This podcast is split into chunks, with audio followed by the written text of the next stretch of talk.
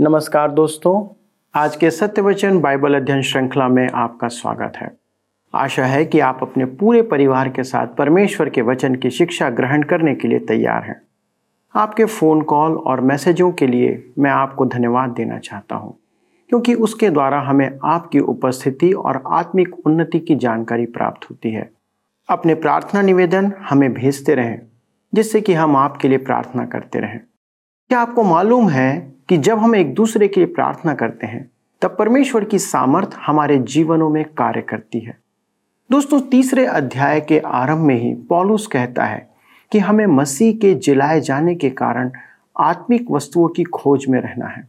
संसार में आत्मिक जीवन जीना इतना भी कठिन नहीं है जितना कि कुछ एक विश्वासी समझते हैं। दोस्तों, आपके जीवन का केंद्र क्या है? आप किन बातों पर विचार करते और केंद्रित रहते हैं? मसीही जीवन का केंद्र संसार और सांसारिकता की बातें नहीं है। आज हमारे सामने दो विचारधारा हैं, एक सांसारिक और दूसरी स्वर्गिक। चुनाव आपका है, आप किन बातों की खोज में रहते हैं। पौलुस उसी बात को समझाने का प्रयास कर रहा है। तो चलिए मित्रों, हम अपने अध्ययन में आगे बढ़ते हैं और जानते हैं कि स्वर्गीय वस्तुएं क्या हैं और हम कैसे उनकी खोज में रह सकते हैं। मित्रों, आइए आज हम अपने अध्ययन में आगे बढ़ें और कुलुसियों के पत्र 3 अध्याय उसके 1 पद से अध्ययन को आरंभ करेंगे। इस अध्याय के साथ इस पत्री का विभाजन होता है, जो पौलुस की एक सामान्य लेखन शैली है। वह पहले शैक्षिक बातें करता है, तदुपरांत व्यवहारिक पक्ष पर आता है। अध्याय 3 और अध्याय 4 कुलुसियों की पत्री के व्यवहारिक अंश हैं। अध्याय 1 और अध्याय 2 में हमने प्रभु यीशु की श्रेष्ठता देखी है। हमने उसे देखा कि वह त्रिएकत्व का एक अंग है। वह मनुष्यों का मनुष्य होते हुए भी परमेश्वर की परिपूर्णता है। प्रभु यीशु सृष्टि में सर्वश्रेष्ठ है, क्योंकि वह सृजनहार है। प्रभु यीशु मुक्ति कार्य में सर्वश्रेष्ठ है, क्योंकि वह स्वयं मुक्तिदाता है। प्रभु यीशु कलीसिया में सर्वश्रेष्ठ है, क्योंकि उसने कलीसिया के लिए अपने आप को दे दिया। हम अब उस स्थान पर हैं जहां पौलुस बल देकर कहता है कि प्रभु यीशु को हमारे जीवन में सर्वश्रेष्ठ होना है। आज हम समर्पण के बारे में बहुत सुनते हैं। समर्पण क्या है? इसकी छोटी सी परिभाषा है, हमारे जीवन में मसीह की श्रेष्ठता। यदि आप कहें कि मैं एक समर्पित विश्वासी हूं और फिर निरंकुश जीवन जिएं, जैसा अधिकांश विश्वासी करते हैं, नहीं। यदि मसीह आपके जीवन में सर्वश्रेष्ठ है, तो आप इस पृथ्वी पर यीशु का जीवन जिएंगे। पौलुस शैक्षिक भाग में इसका उल्लेख कर चुका है, 2 अध्याय उसके 9 और 10 पद में, क्योंकि उसमें ईश्वरत्व की सारी परिपूर्णता सदेह वास करती है और तुम उसी में भरपूर हो गए हो। तुम उसमें सिद्ध हो गए हो।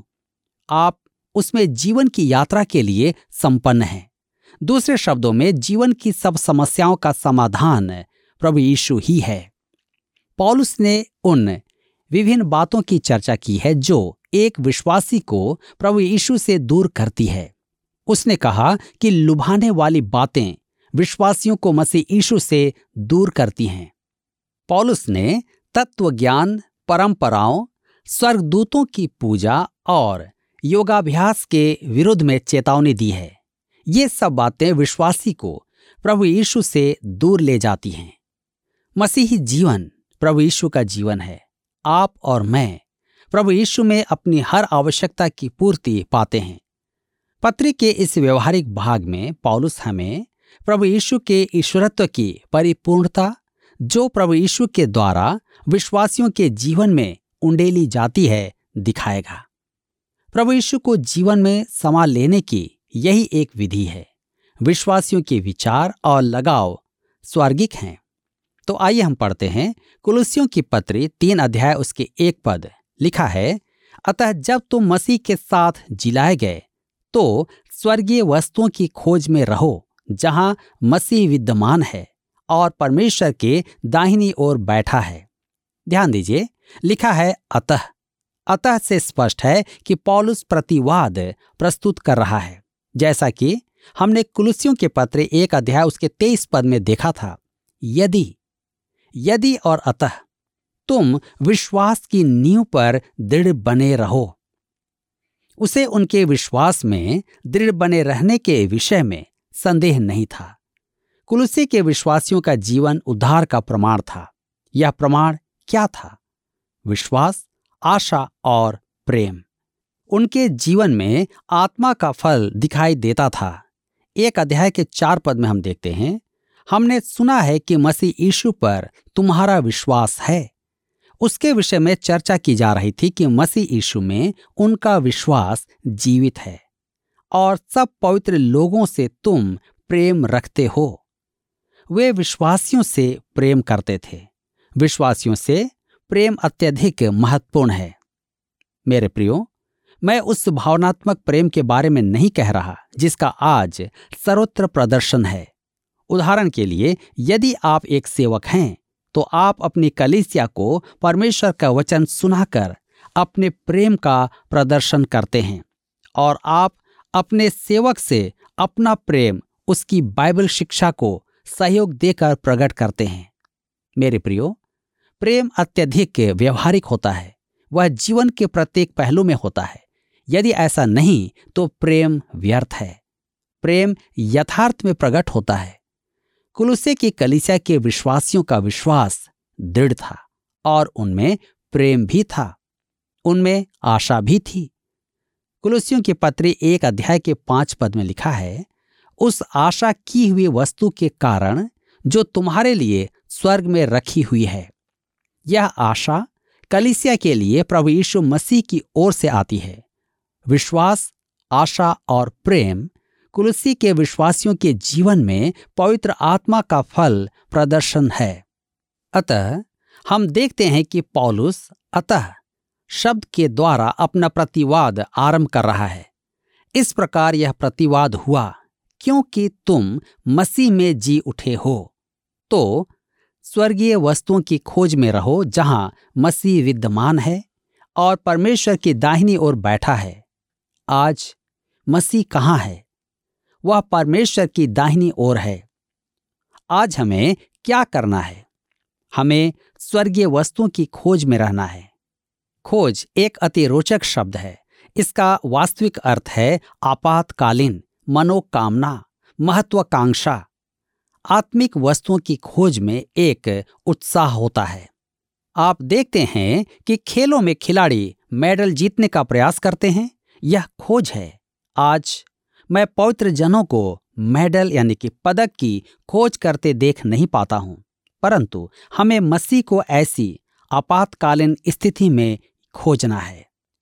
लिखा है स्वर्गीय वस्तुओं, मसीह की बातों को। मैं चाहता हूं कि आप ध्यान दें कि पौलुस यह नहीं कहता है कि हमें झूठे मनोविज्ञान के स्वयं मिश्रित बाइबल की खोज में रहना है।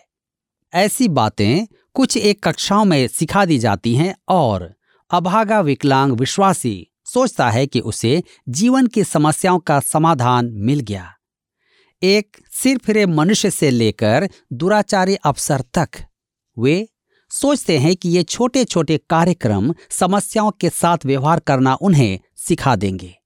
वे सोचते हैं कि ये खुल जा सिमसिम है जिसे वे स्वयं कर सकते हैं कि नया जीवन पाएं।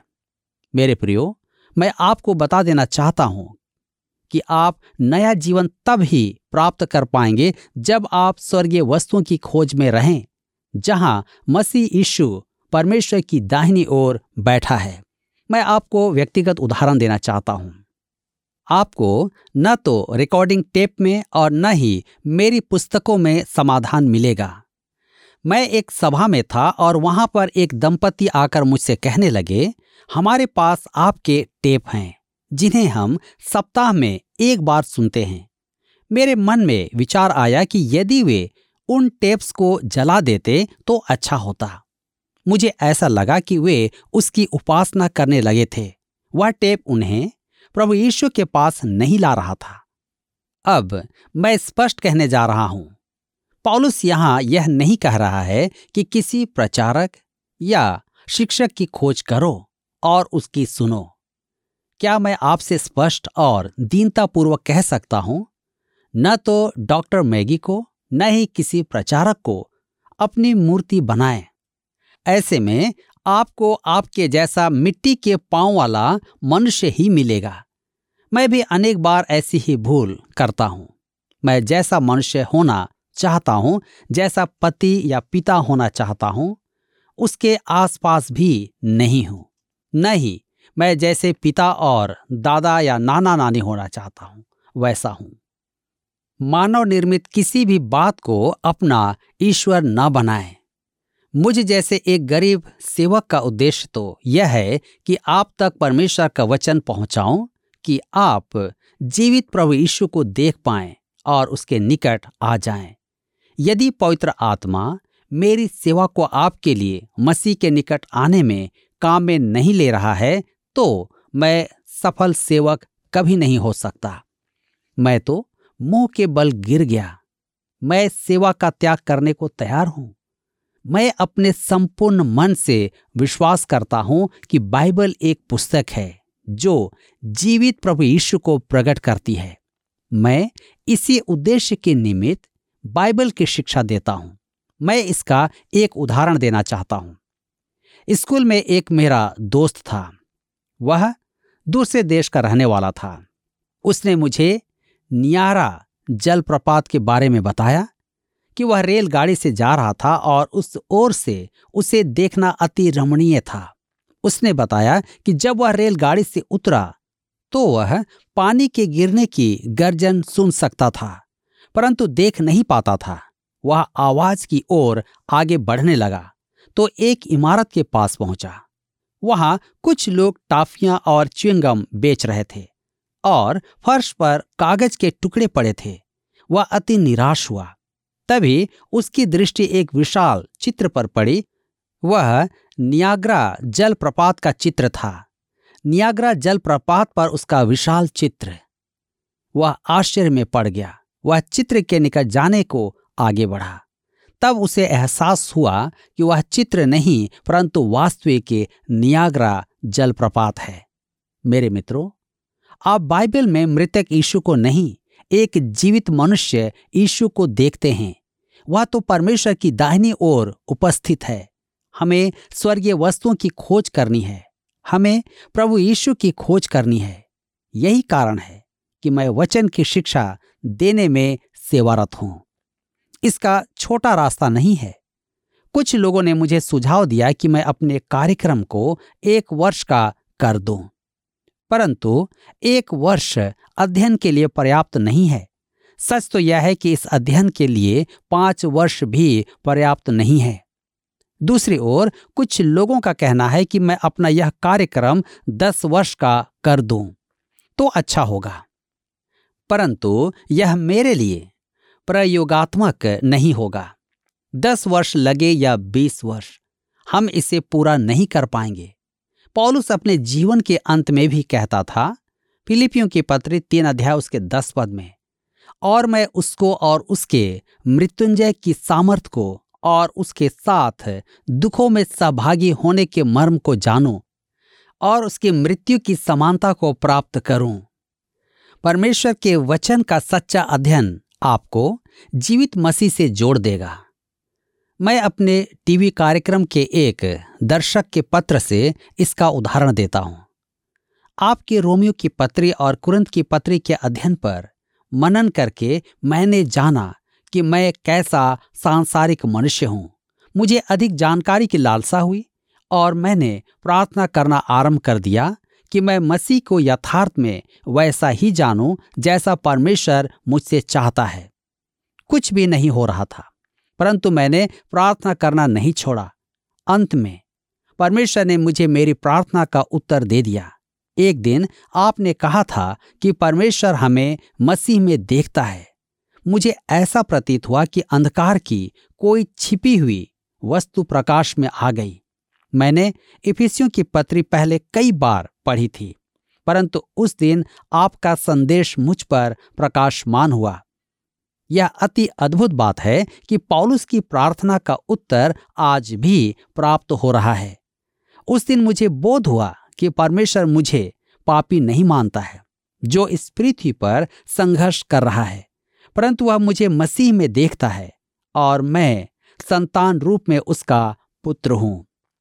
मेरे प्रियो, क्या मैं आपसे अपने मन की बात कह सकता हूं कि आप मसीह के निकट आ जाएं, उन वस्तुओं की खोज करो जो स्वर्ग की हैं, जहां प्रभु यीशु परमेश्वर की दाहिनी ओर उपस्थित है। कुलुस्सियों की पत्री 3 उसके 2 में आगे लिखा है, पृथ्वी पर की नहीं परंतु स्वर्गीय वस्तुओं पर ध्यान लगाओ अर्थात मन लगाओ, स्वर्गीय बातों पर मनन करो। फिलिपियों को पत्र लिखते समय पौलुस कहता है, हे भाइयों, जो बातें सत्य हैं और जो बातें आदरणीय हैं और जो बातें उचित हैं और जो बातें पवित्र हैं और जो बातें सुहावनी हैं और जो बातें मन भावनी हैं, उन्हीं पर ध्यान लगाओ, मसीह की बातों पर। जीवन तो छोटी छोटी उलझनों से भरा रहता है, परंतु सबसे महत्वपूर्ण विषय है मसीह के पास आना। यह सबसे पहली बात है। स्वर्गीय वस्तुओं की खोज में रहो।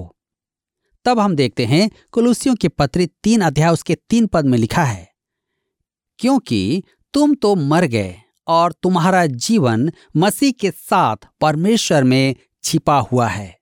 ध्यान दीजिए, क्योंकि तुम तो मर गए।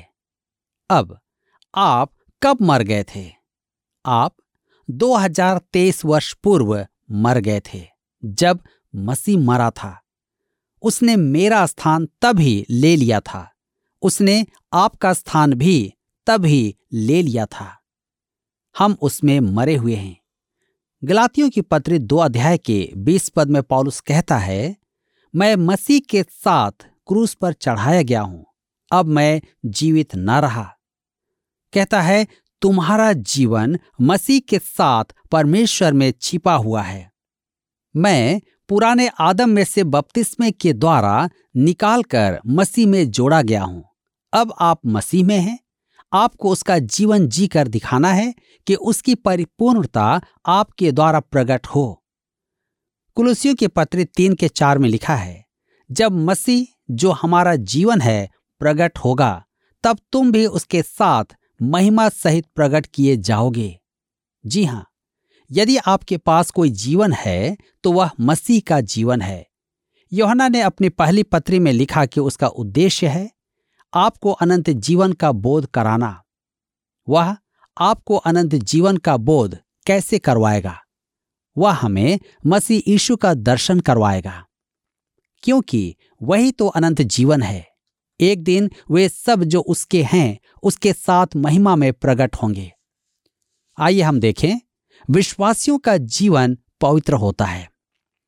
यदि हम सच में मसीह के साथ जी उठे हैं तो यह 2 क्षेत्रों में प्रकट होगा। पहला, हमारी व्यक्तिगत पवित्रता और दूसरा, हमारी सहभागिता। ऐसा प्रतीत होता है कि विश्वासी पवित्रता के विचार से डरते हैं। बिशप मूर ने कभी कहा था, यदि मेथोडिस्ट कलीसिया के सदस्य पाप से उतना ही डरें जितना वे पवित्रता से डरते हैं, तो यह एक महान बात होगी। यह सब विश्वासियों के लिए है। हमें यह शब्द पवित्र अच्छा नहीं लगता है। यह एक अति उत्तम शब्द है। यही पौलुस का विषय है, व्यक्तिगत या निजी पवित्रता। मेरे मित्रों, प्रभु यीशु बैतलहम के सराय में जन्मा था, परंतु वह अब वहां नहीं है। इस पल वह परमेश्वर की दाहिने हाथ उपस्थित है।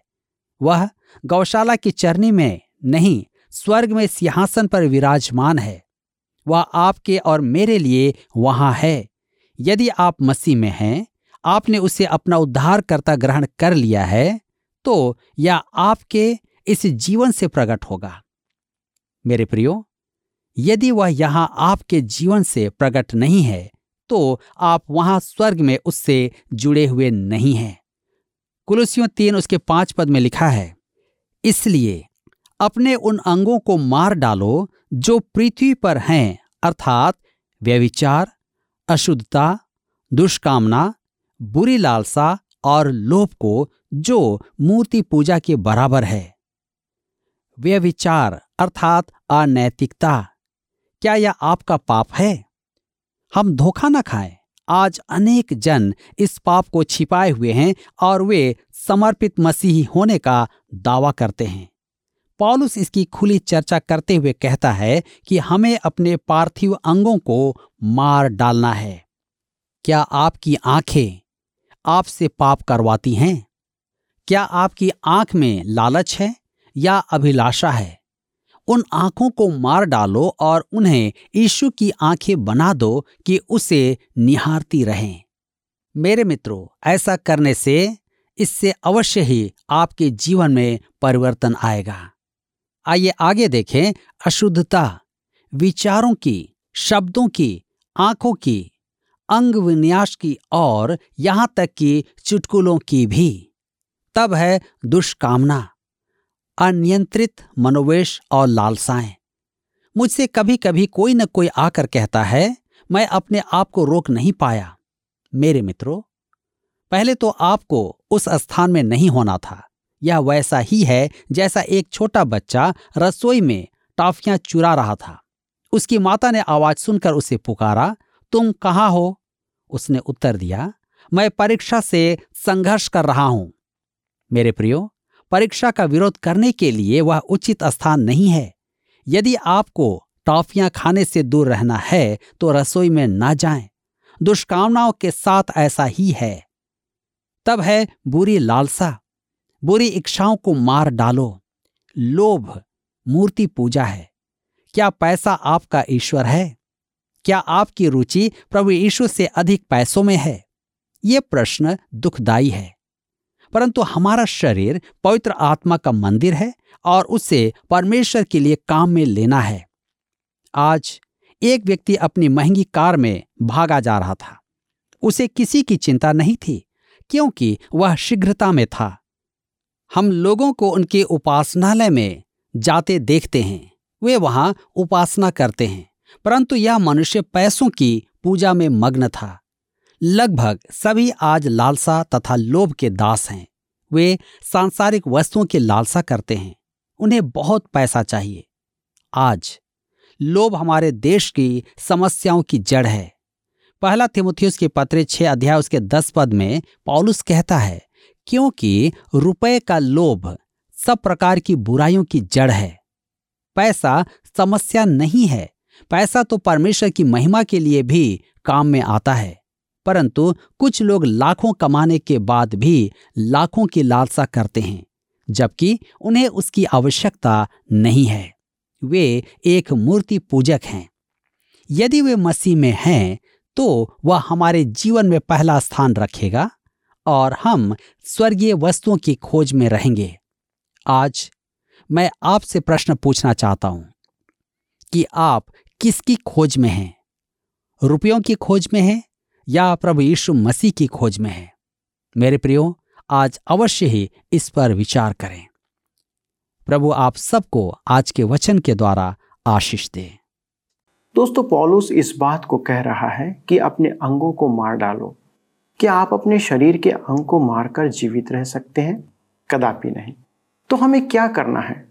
यहाँ अर्थ है कि हमारे शरीर के कार्यों को समाप्त करना है। जब तक हम संसार में जीवन जीते रहेंगे तब तक हमारे सामने परीक्षाएं आती रहेंगी, और जो ये गलत कार्य हैं उनका उद्गम तो हमारा मन और हमारा हृदय ही है।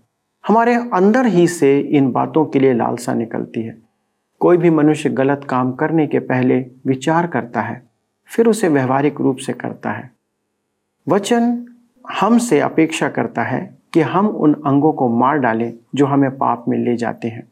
दोस्तों, पाप करना या ना करना हमारे हाथ में है। कोई भी मनुष्य यह नहीं कह सकता कि उसे पाप करने के लिए कोई बाध्य करता है, पर आप अपनी इच्छा और आनंद के लिए इन पापों में पड़ जाते हैं। पाप स्वेच्छा से ही किया जाता है। वह एक चुनाव है जो आप करते हैं।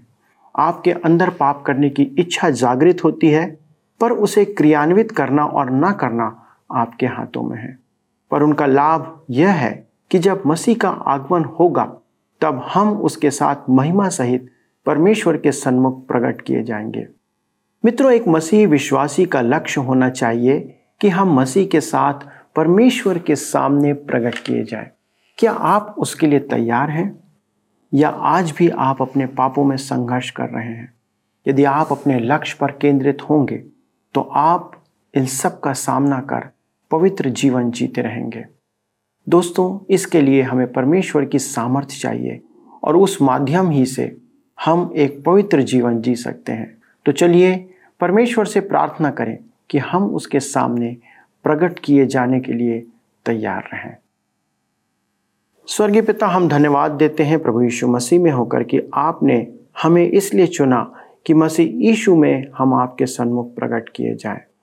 हमारे लिए प्रभु ये असंभव कार्य है, परंतु मसीह यीशु में आपने इसे सहज बनाया है। हमारी प्रार्थना है हमारे सभी दर्शकों के लिए कि वे अपने जीवन को इस रीति से तैयार करें कि वे आपके सन्मुख मसीह यीशु में प्रकट किए जाएं। धन्यवाद के साथ विनती यीशु के नाम से मांगते हैं, आमीन। दोस्तों, अगले प्रसारण में हम इस अध्ययन को आगे बढ़ाएंगे। तब तक परमेश्वर के अनुग्रह में बने रहें और जी हाँ, परमेश्वर के पुत्र प्रभु यीशु मसीह के साथ प्रकट किए जाने के लिए आप अपने आप को तैयार रखें। प्रभु आपको आशीष दे।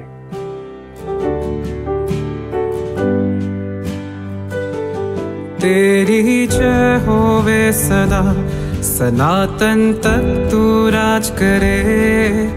है तुझ सा कोई नहीं, सिंहासन पे विराजमान, धरती गाए तेरी गुणगान। है तुझ सा कोई नहीं, घुटनों पे आते हैं जय तेरी, गाते हैं। घुटनों पे आते हैं जय तेरी, गाते हैं। तू महान महान महान है, तू महान महान महान है तुझ सा कोई नहीं। तू महान महान महान है, तू महान महान महान। आइए प्रश्नों को देखें। पिछले प्रश्न का उत्तर है बी, नया जन्म। सच्चा खतना का अर्थ है नया जन्म प्राप्त करना। आज के अध्ययन पर आधारित प्रश्न है, मसीह में एक पुनर्जीवित विश्वासी की सत्यता मसीह के साथ व्यक्तिगत सहभागिता और खाली स्थान में प्रकट होती है। ए पवित्रता, बी सेवकाई, सी आचरण, डी जीवन। मित्रों, इस प्रश्न का उत्तर हमें कल सुबह 6 बजे से पहले विकल्प ए, बी, सी या डी के साथ अपना नाम, पता, स्थान के साथ 9651433397 पर SMS या WhatsApp करें। सभी विजेताओं को विशेष पुरस्कार प्रदान किए जाएंगे। धन्यवाद। क्या आपको यह कार्यक्रम पसंद आया? अभी हमें एक मिस कॉल करें और आप अगले विजेता हो सकते हैं।